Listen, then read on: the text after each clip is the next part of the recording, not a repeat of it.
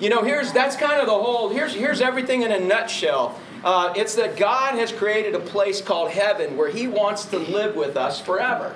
That's just it. That's his desire. When he created the garden and Adam and Eve were in the garden, they had the perfect place. Everything was cool. He said, You can do whatever you want, man. All they had was the desire to do what was right. He said, But don't eat from this one tree because it's to. He didn't even tell them why.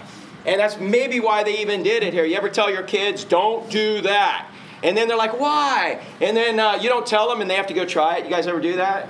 You ever have to try it? You know, gonna fess up now. But uh, anyways, but that's what Adam and Eve they they they didn't know why and they did it, and God had a purpose for it all for them not to eat from that tree because now they were not only going to know what was good, but they were going to now see what was evil. They now had different intentions on things. They could choose to do good or chose, choose to do evil. But he knew in the heart of man, man was selfish, and man would do the evil thing. Man would think about himself instead of pleasing God, which is the evil thing. And so in this, um, God said, All right, you know what, man? My intention is for man to be able to live with me forever in a place called heaven where it is perfect. And we're going to be able to live there forever. There's no more sin, no more sickness, no more sorrow, no more separation ever from any of this. He said, once we are there, man, it is going to be bliss. We're going to be worshiping, and I'm going to blow you away every single day by revealing new things about myself to you. And man, Bill is just now starting to experience those things, man. Man, God is so awesome that for eternity, we are not going to be bored with nothing but just seeing Him in all of His glory. And so God has created a place where He wants all of us to live with Him forever, and that is heaven. But because of our sin nature that we inherited from Adam, our desire to please ourselves instead of please God, our desire to want to do things the way we want to do them instead of the way God wants to do them, that's called sin. And that keeps us separated from God. You know, how many of y'all had to go take a course in how to lie? Now, I'm not talking about when you went to college and they taught you how to do business and all that, but I'm just saying, uh, you know, I'm just saying, how many of y'all had to learn how to lie? Now, I'm sure, you know, uh, Billy got you guys, uh, oh, there's sisters right there, and, you know, he got you guys in some trouble, right? All right? And, uh, you know, he, you learn some things from people, but really, doesn't sin, lying, stealing, cheating, being selfish, all the being a baby, you know, doesn't all that just come as standard equipment on us? You know, it really does. And so we've inherited that from Adam and from Eve, and it comes down, and that's who we are when we're born. And so that is what separates us from God because God is a holy God. Holiness is cleanliness, it's in, in, a moral sense. And God is the ultimate clean freak, and we are the ultimate dirt freaks, if you will. How many of y'all know a clean freak? You know, someone who uh, is it you, Laura? Are you? Uh, how many of y'all know someone who's actually got like plastic on their couch, and when you walk in, you're afraid to sit on it? Anybody, anybody remember those days? You know what I'm saying? God's the ultimate clean freak. You ever walked in somebody's house where you're just afraid to do anything? Man, I'm gonna mess something up. You, but God, He's the ultimate clean freak, and so He can't let sin into heaven. It's got to be paid for. It's got to be taken care of. So He has this perfect place for us called heaven to live. But we got a problem. We have sin sin in our life that separates us from Him, and we all have it. We none of us do everything right, and every one of us has done something wrong. If you've done something wrong, raise your hand. Those of you didn't raise your hand, you just lied. All right? So you did something wrong. We're all there. And there's a penalty for sin, and it's called eternal death, and it's a separation from God forever and ever. And that's bad news. That's why God came in the flesh as Jesus Christ and he was 100% man and 100% God, and he lived a perfect life, never ever sinning, being tempted in every way that we're tempted, but never did the wrong thing. Can you imagine being Jesus' brother or sister? You know? Can you imagine having a perfect brother or sister? And it's like, well, we know Jesus didn't break that, you know? It's like, but that's what it's like. He, for his whole life, never did anything wrong, and we've been studying in the end of the Gospel of Mark of how he was so provoked, how if anybody had their buttons pushed to really just say, That's it, I'm done, I'm taking it in my own hands now, it was Jesus, but he didn't. He kept following whatever the Father wanted him to do. And he never, ever sinned. And so when he was on illegal trials for six illegal trials and sentenced wrongly as an innocent man to die the death of a sinner, and he was nailed on a cross And for the last half of the time, the last three hours he was on that cross, as it was dark from 12 noon to 3 at night, and, or 3 in the afternoon, and he's on that cross, the book of Isaiah says that God poured on him, laid on him, in that little three hour span, all of the sins of the past, present, and future that everyone would ever create. Everyone would ever, and sins you and I have not even committed yet, were laid on Jesus at that time. It was the most excruciating thing to go through where God the Father was present, but there was no comfort available for him at that time because he took the penalty of all those sins. And then at three o'clock, at that time, he cried out, Eloi, Eloi, lama sabachthani, my God, my God, where are you? Why have you forsaken me? And the answer is, I forsook you for her, for him, for him. He forsook, he forsook Jesus for me so that he could pay for my sins. And at that point, God said, okay, it's done. And then Jesus on the cross cried out, not as some wimpy little, oh, it is finished, man. He cried out with such authority that the centurion who had watched the whole thing said, dude, that guy's God. Because Jesus cried out, it is finished. And then he said, ha, now, God, into your hands I commit my spirit.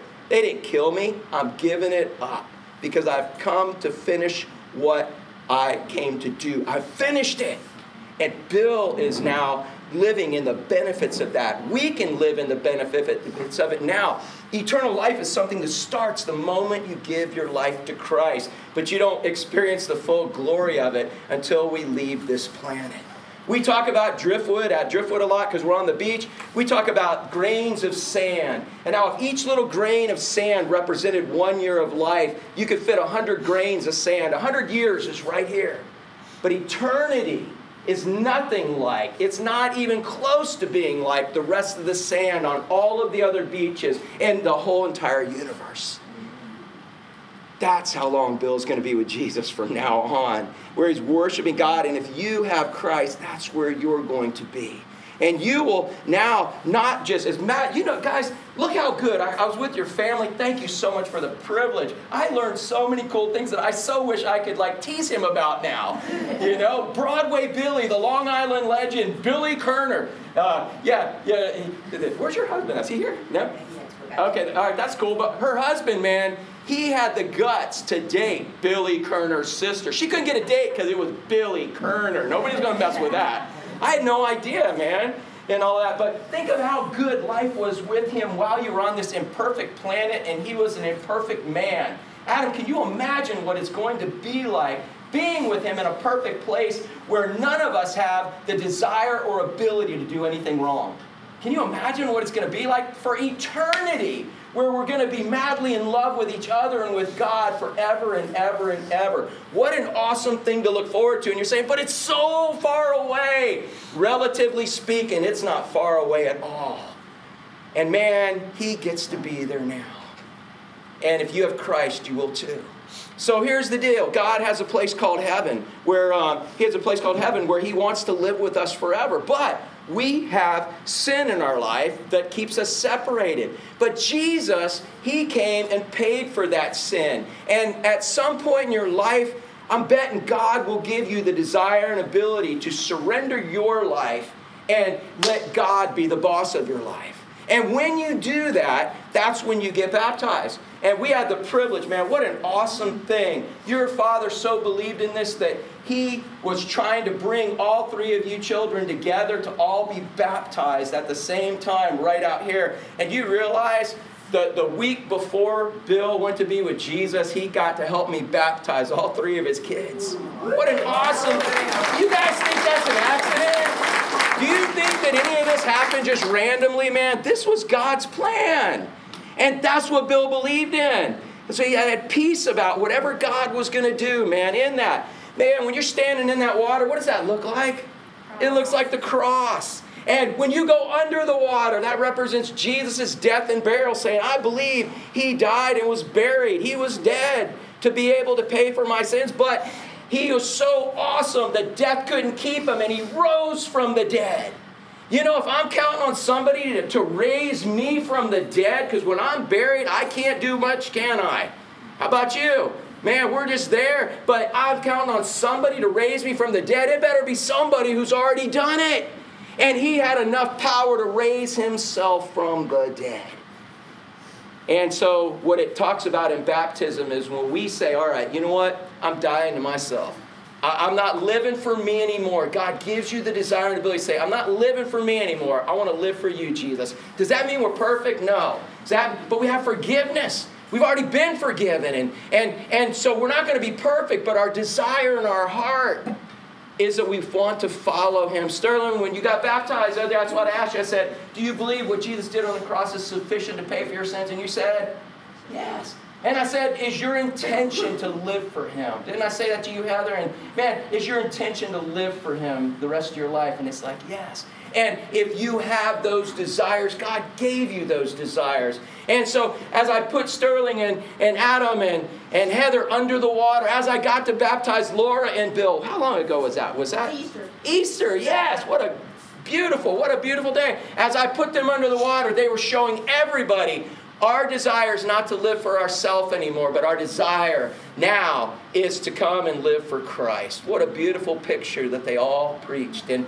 man, I got to say that I don't know if your dad knew. They say people when they pass away, they kind of know. You know, everybody kind of says, man, some weird things all went down. And I think they knew. They might not know what was going to happen, but they knew something was. He was so adamant for that to happen with you guys.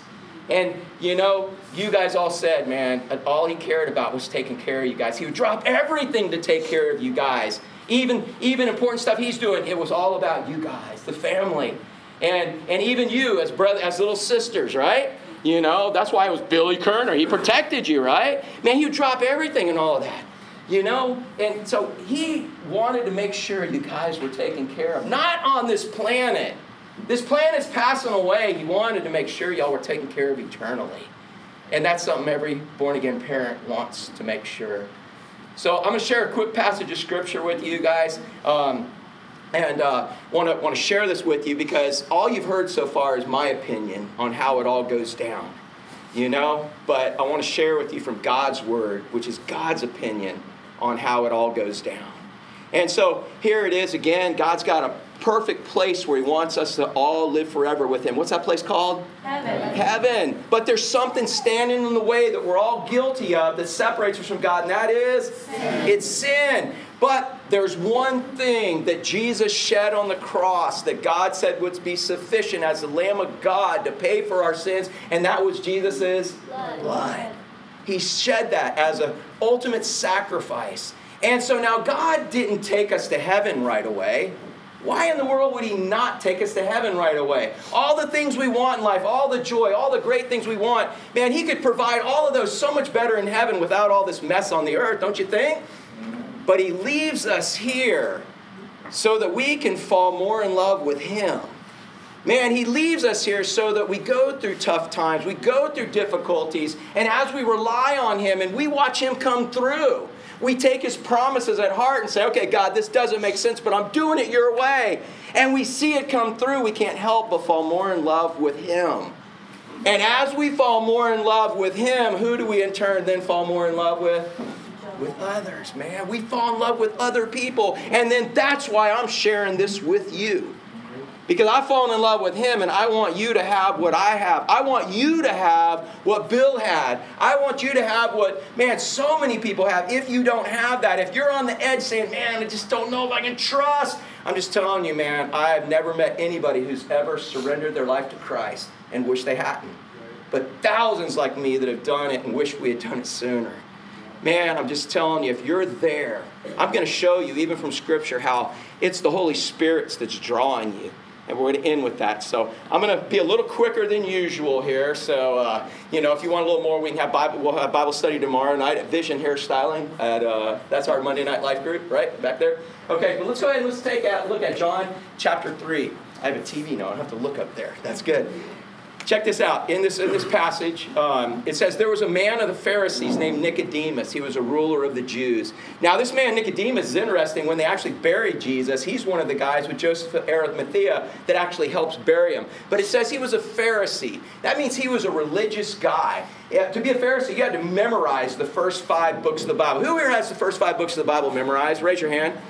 Ah, yeah, me either. I don't have it because I, I know where to find it, right? But they had to memorize the first five books of the Bible. They tithed all the time. They fasted three times a week. They were not the priests that were actually ripping people off in church because they had a money making profit system. They were actually the people who were rebelling against those priests. They were middle income businessmen that were trying to just bring the Jewish religion home to the people and say, look, this is who God is, this is His Word, obey His Word. They were the common people that were bringing it all there, but they had such a powerful influence.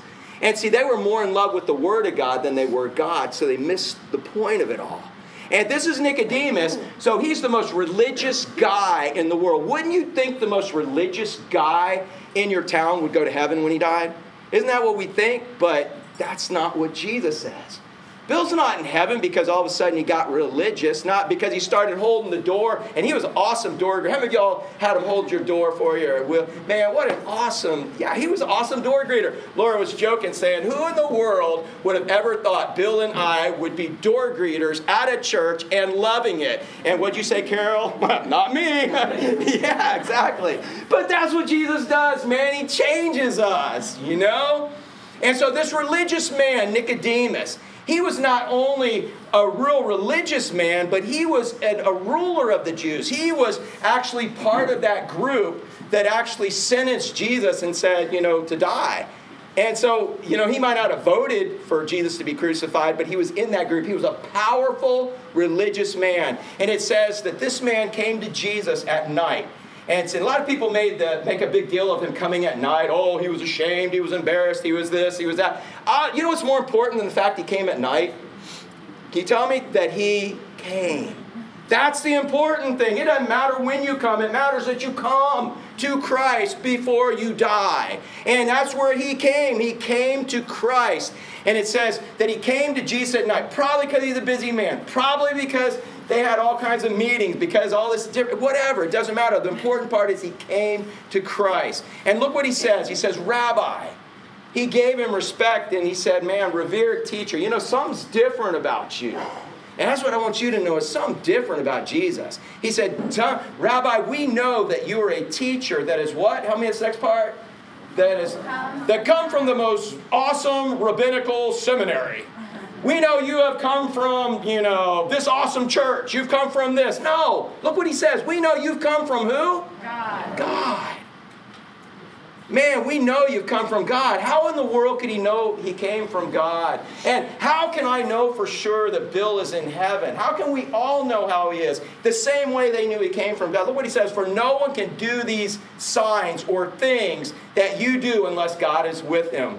Did we not talk about things Yet uh, the patience that God built in Bill as he followed Christ that he didn't necessarily have. We were all talking about things like, well, that would have never been him in the past. Or what. I mean, he was always a great guy. He was like a legend. You guys understand that here? He was a legend in Long Island. I did not realize Billy Kerner, you know, but it was awesome. But so what we have seen is we've seen evidence. You know, you can't give your life to Christ and there not be an outward evidence. It can't be. If, if, if, here's what we're going to do. Do I have a volunteer who will stick their tongue in that electric socket?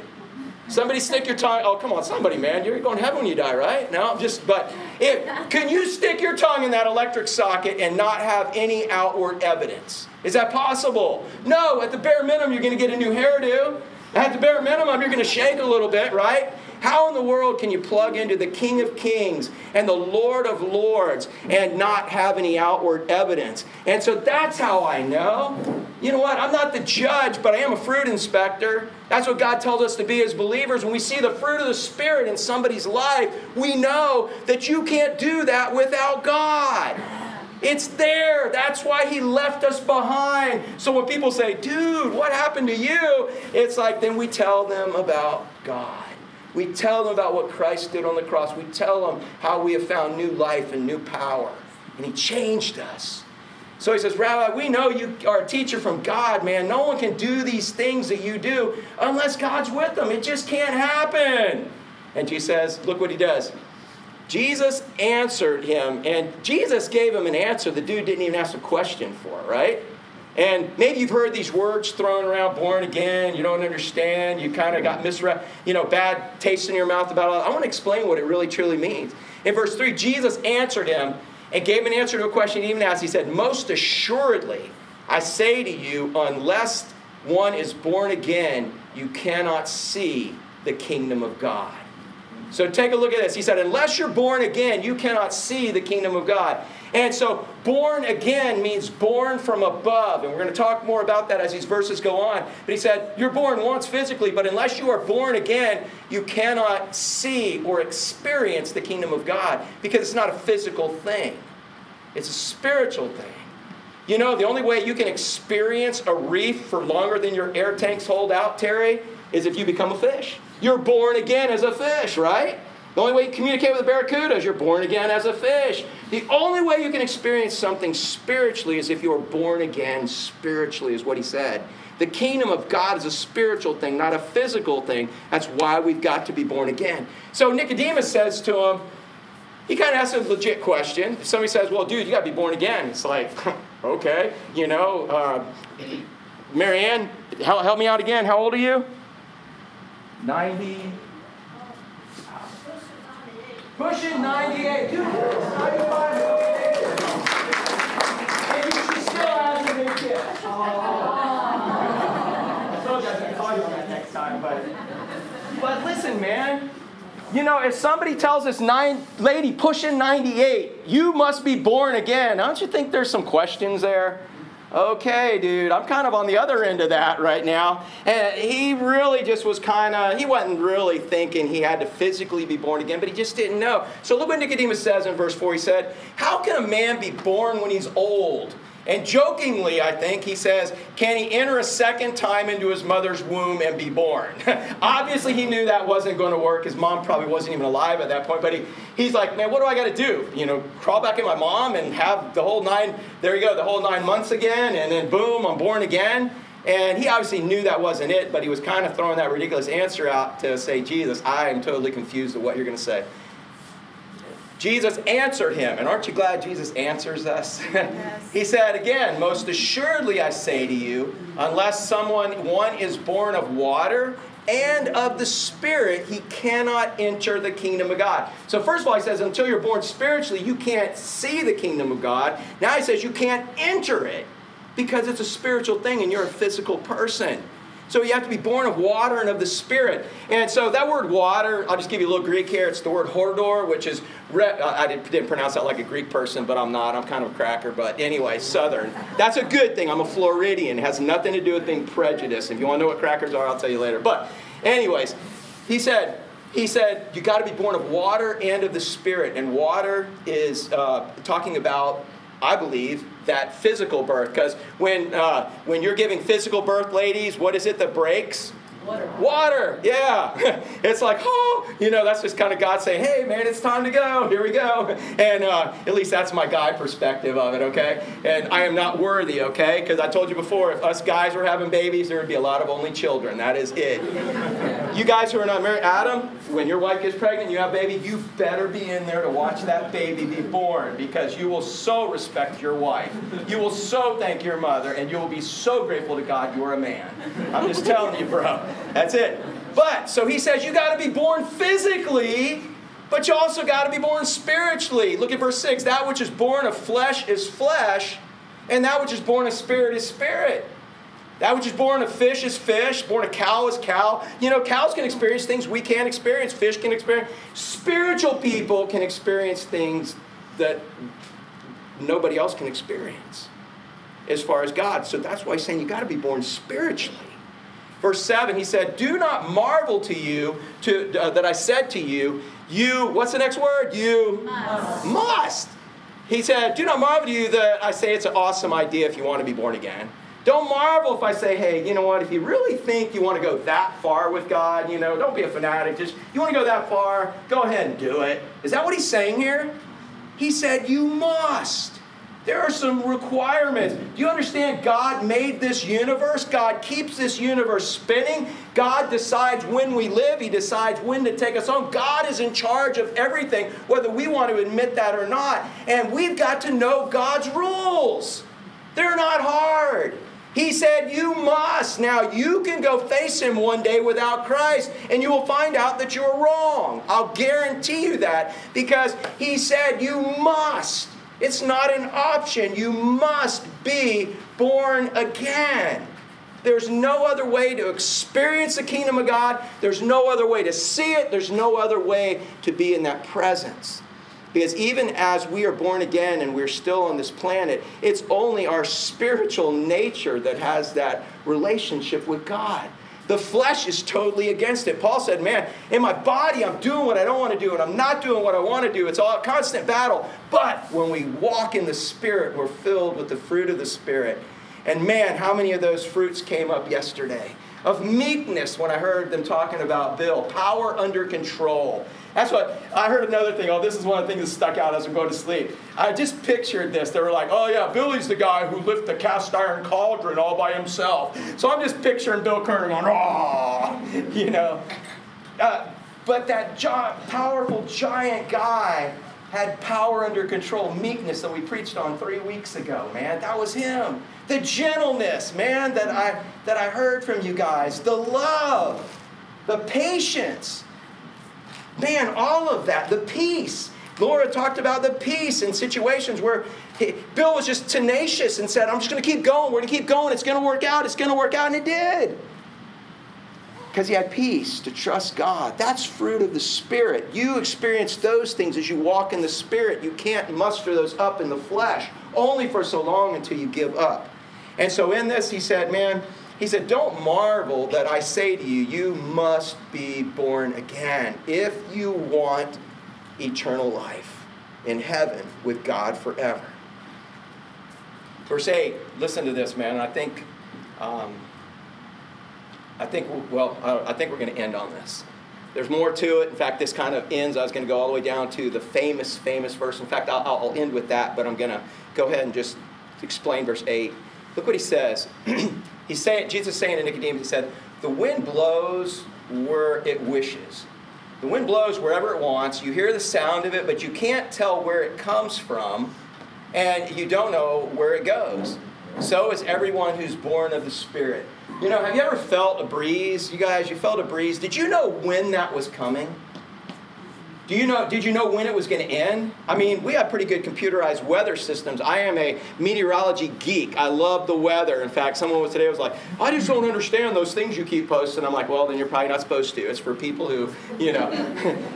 so, anyways, but it's out there. I love watching it. But you know, the best meteorologists, the best computer systems, all of that, they can't tell you really when it's going to actually start. They can kind of put two and two together and say, well, when this happens and this happens, boom, you know. But we don't know the exact time. We don't know when it starts, where it ends. We don't know its full origin because, man, we just don't know all of that. And he says, here's what is what you do know is you know when the wind's there. Don't you know that? You didn't know when it was going to start. You didn't know it was going to end. You didn't know where it really came from, and you don't know really where it's going to go. If any of you ever followed a breeze the whole way, like, all right, I'm going to find the end of this. you know, okay, wait, almost. Oh, nope, still going. No, we don't know where it starts. We don't know when it ends. We don't know any of that. But what you do know is when it's there. And that's what he says is like the Holy Spirit of God when he's drawing you to himself. Do you understand for you to do what Bill did, to do what I did in June 27th, 1988? It wasn't my choice. It was God giving me a desire to follow him that I couldn't refuse. He gave me a desire, and I'm just like, yes. And I signed on dotted to do what Bill did. God had to give him a desire to follow him. And then he had to accept that desire. And once you're born again and accept that desire, now you have choices every day to accept or reject the desires that he keeps giving you. And that's what we call faith. And if you use it, you get more, but if you don't use it, you lose it, Jesus says. Not eternally, but you just kind of that faith wanes away. So here's what he's saying if you, through this situation or some other situation in your life, have the desire to really surrender your life to Christ because you want to know that he's with you right now that you you know that that that you can talk to him. Man, he's right there. He's present in your life right now that you can understand the Word of God. And you want to know for sure that when you die, you're in heaven with the confidence Bill had. He said that if you've got that desire, understand that desire has come from God.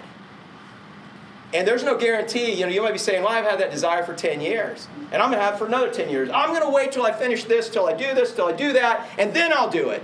Well, if it's like the wind, you didn't really know when that desire was going to come. And by the same token, you don't know when that desire is going to leave. And if that desire leaves and you have no desire for Christ, you will not choose him. You can only choose him when that desire is there. He said it's like the wind. So if you have a desire to surrender your life to Christ, he said, you know it's there. And don't bank on the fact it's going to be there after the service. Don't bank on the fact it's going to be there tonight where you go get private. Don't bank on the fact it's going to be there tomorrow. It's going to be there after you do this one last thing that, you know, God's not really all that thrilled about. You know, it's not going to be, you know, when I finish all of this job or whatever it is, you know what? You don't bank on the fact that desire is not going to be that's going to be there. Because it's like the wind. The Holy Spirit comes when he wants to come and he leaves when he wants to leave. And you know when he's there. And what a gift it is when God gives you the desire and ability to follow Him. He could give us no greater gift because what that gives us when we accept it is we have a home in heaven. For how long? For forever. And compared to this little hundred years we're here on this planet, if we let, and look, Marianne's the only one even close.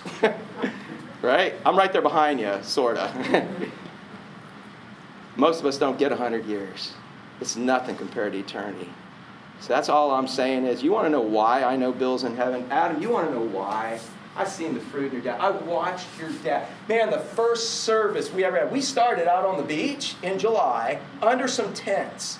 And there's maybe eight of us, nine of us, I don't even know, but I know that Bill and Laura, they came because Bill, uh, Laura and my wife are, were baseball moms that hung out. And they were, they were friends. She didn't even know I was a pastor until, till later or whatever, but you know and and so they came. They were coming to our first service that we were starting we just stuck umbrellas in the sand had no idea where it was going what was going to happen. And so man they they started to come and their car overheated right and they went back and got another vehicle and they came and then they overheated they came in jeans and i think even long sleeve shirts and earmuffs i mean i wasn't that bad but Dude, in July, all I remember is I'm preaching. I didn't preach as long as I did today, but I'm preaching and I'm looking at Laura and Bill with these like, you never see a hot dog on a grill right before it's getting ready to bust? That's what they look like at the end of the. They were fr- they were sweating. They had that shine. Mostly Bill, wasn't you. You stayed all nice and yeah. But man, I'm just looking down, I'm thinking, dude, they are so nice that they actually just came and they will never come back again. All right, well, that's one family we won't see again. And they came back and they came back. And as I would preach God's word, I would see Bill, he would even ask me, How do I apply this? I'd try to give people applications. I would watch Bill apply this stuff that Jesus is teaching all of us through his word into his life. And I'd watch as it worked, his faith would increase Man, and I'd watch him apply more stuff and apply more stuff. So, how do I know? Man, because he put his faith and trust in God. I saw it in action, man. I saw it in action. And I know that he trusted Christ, not only for his salvation, but for his everyday life. I don't know about the Broadway Bill. I don't know about the Long Island legend. I don't know about the Billy Kerner that could lift a steel cauldron by himself and beat up all the guys who wanted to ever date you. You know, I don't know about it, that guy, but I do know about the Billy Kerner that held doors down here and that surrendered his life to Christ and followed him for the last two years. He wasn't perfect. None of us are. But I know I saw Jesus in him. And I know that he was born again. So here it is, guys. It comes down to this. The only way you can ever have what Bill has is if God gives you the desire to surrender yourself to Him. You cannot muster it up on your own. You can reform, say, oh, I'm going to go. You can make deals with God. I'm going to go to church. I'm going to do this. I'm going to do that. That doesn't count. Bible says in, in Matthew chapter 7 that there's going to be a ton of people getting put in the wrong line or in the line. And they're going to be like, hey, I'm not going to hell. No, no, no, I don't want to go that line. And, and Jesus said, hey, he puts them in that line, and they're like, Didn't I do this in your name? Didn't I do this at church? Didn't I do this? And he said, Yeah, but I never knew you. I never had an intimate relationship with you. That's what you have when you surrender your life to him and you're born again. So if you have the desire and ability to give your life to Christ right now, the desire to, you have the ability, man, just do it. He even calls our faith like a little mustard seed. You take whatever faith you have, and if you use it, He gives you more. If you don't use it, it gets taken away. It's like the wind stopping. Let's bow for prayer.